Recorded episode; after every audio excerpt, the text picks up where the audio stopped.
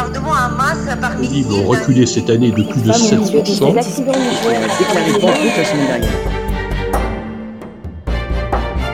L'information pour le monde suivant. Information nationale ou information parisienne? Stressé par l'actu, perdu dans la jungle des médias, accro au flux d'infos inutiles, le groupe de réflexion IMS, Information pour le monde suivant, se penche sur les enjeux actuels et futurs de l'information. Dans ce quatrième épisode, Patrick Busquet, président d'IMS, s'interroge sur la distinction entre information nationale et information parisienne. Certains organes de presse et médias sont qualifiés de nationaux, tandis que d'autres le sont de locaux. Les premiers apparaissent systématiquement dans les revues de presse, servent souvent de référence dans les débats. Réfléchissent-ils pour autant la vie de la nation?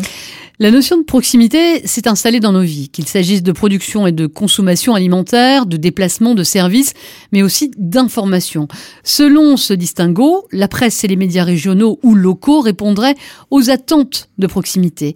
La presse nationale à celle d'intérêt national ou international. Ce partage de rôles et de supposées positions hiérarchiques est-il correct? Conventionnellement, l'information nationale est celle qui concerne l'ensemble du pays. Il s'agit donc de faits, d'événements, de décisions concernant l'ensemble de la population de métropole et d'outre-mer. Force est de constater, nous dit Patrick Bousquet, que la Guyane, les Antilles, la Polynésie, les territoires de l'océan Indien, de l'Atlantique Nord, du pôle Sud existent fort peu dans l'information nationale. Sans parler de l'absence des actualités concernant la vie des Français établis hors de France dans des pays qui ne font pas partie de la nation. Constatons que l'information nationale est très sélective, elle est même très exclusive, à l'exception des résultats électoraux de ces zones vite citées, de faits exceptionnels, elle ignore beaucoup de la vie de la nation, pour ne citer que ses territoires. L'information nationale est donc dominante métropolitaine. Alors regardons encore de plus près. L'information nationale parle-t-elle vraiment des régions qui constituent la nation? Les organes de presse et médias dits nationaux répondent que c'est la mission de leurs confrères régionaux, locaux, en précisant qu'ils diffusent cependant des contenus dédiés à ces sujets, plus particulièrement dans des formats magazines. Alors ceci est exact, toutefois les thèmes dominant l'information nationale proviennent avant tout de l'écosystème parisien. Quand la presse nationale était plus en gloire qu'aujourd'hui, elle était distribuée sur le territoire français par une messagerie. Ces entreprises étaient les NMPP, ce qui voulait dire Nouvelle Messagerie de la presse parisienne. Cette dénomination épousait la nature de la presse nationale avant tout parisienne.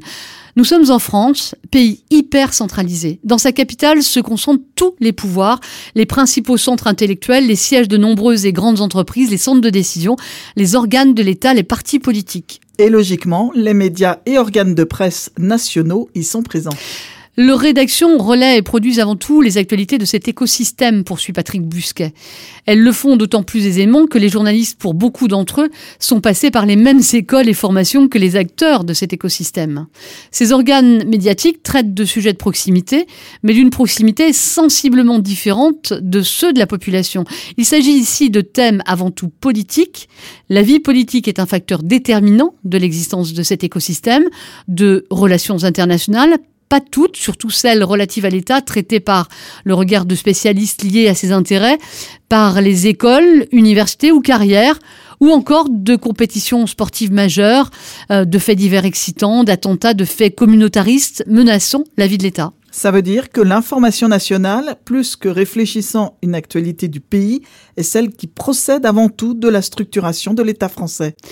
Alors comme les acteurs de cet écosystème sont concentrés à Paris, eh bien oui, il est aisé pour les médias de les rencontrer, de les solliciter, de les inviter.